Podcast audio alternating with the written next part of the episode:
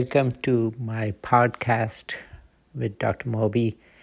And I want to thank you, everybody, for giving us great feedback and downloading our podcast. So, today's episode, we're going to discuss some of sleep problems, specifically addressing some of the sleep apnea concepts for education purpose. So when we do sleep evaluation, one important thing is to make sure we don't have any problems in terms of problems with oxygenation.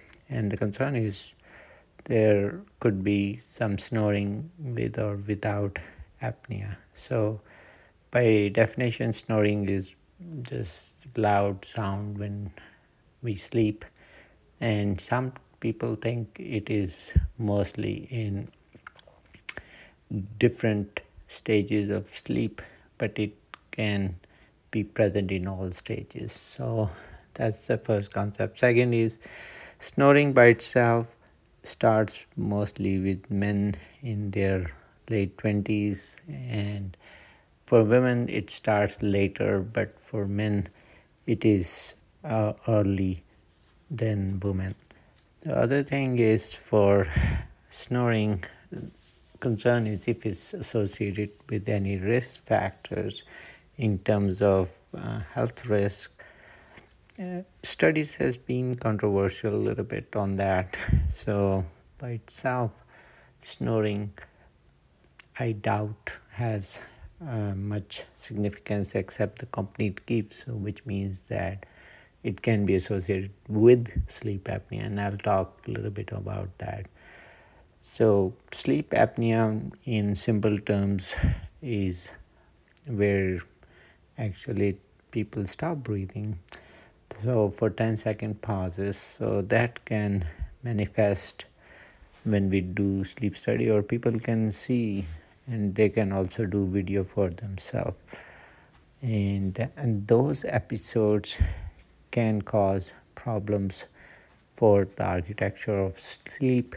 Certain factors can make it worse if you have allergies or acid reflux or nasal passages problem then it can get worse also we see the worse in somebody sleeping or when they are intensely dreaming or REM portion or rapid eye movement so those are important things to consider, and we'll talk later about uh, health aspects of sleep apnea and cardiovascular risk, as well as problems with daytime fatigue, especially causing problems. So, generalization sleep apnea is more prevalent in men than women, and roughly prevalence is anywhere from 3 to 10 percent but i still believe it's more prevalent because of risk factors especially high bmi and which is very prevalent obesity risk factors.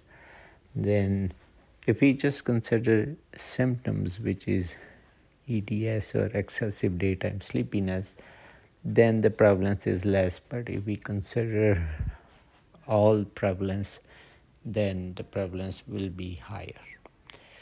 So, keeping in mind, so the ways to diagnose will be either a home study or if you don't have risk factors such as cardiovascular risk factors or lung problem or um, heart problems, or the other would be in terms of some in lab study. So, in lab study could be polysomnography as well as split night, which is used to diagnose sleep apnea. Other questions I get all the time is some of the risk factors to identify. So one will be for men, neck size over 17, BMI over 25, blood pressure, snoring, quit breathing history and also if there is family history that can also run in families so the degree of sleep apnea is also important in terms of some numbers for understanding.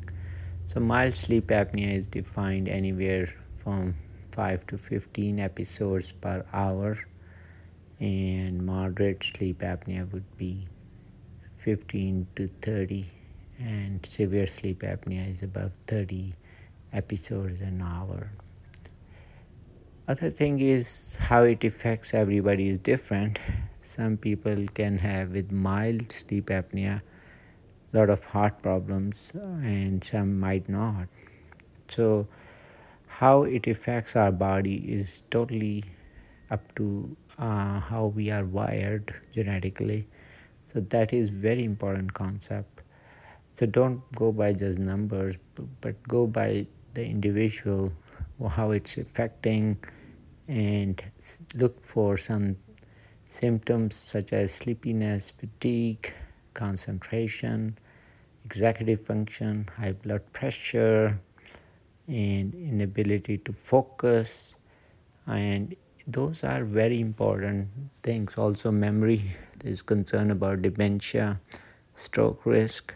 So those are very important concepts when we look for sleep evaluation. Make sure you get evaluated properly see your provider sleep doctor preferably and get to the bottom of sleep evaluation. Also other things we see are seen when we do studies so we also see arousals which means that people can get out of deep sleep into superficial sleep or literally wake up and sometimes it can be associated with respiratory effort so which is called respiratory effort related arousals. And those i see more prevalent in females than males but everybody is different. So men tend to have more apneas in my experience and then females but females tends to have more arousals they do have apneas too but the airways different in terms of it manifest in terms of symptoms as well as diagnosis when we done these studies. So things to remember in short is make sure work on your lifestyle and modify some of these risk. So some of the modifiable risk factors would be weight loss. So it is very sensitive to any degree of weight loss. So especially 10% is very significant. So make sure to work on that and try to lead healthier lifestyle. Having said that we'll discuss next episode on the metabolic effects and how it can change some of our efforts to lose weight or actually can cause weight gain. So till next time thank you. This is dr moby checking out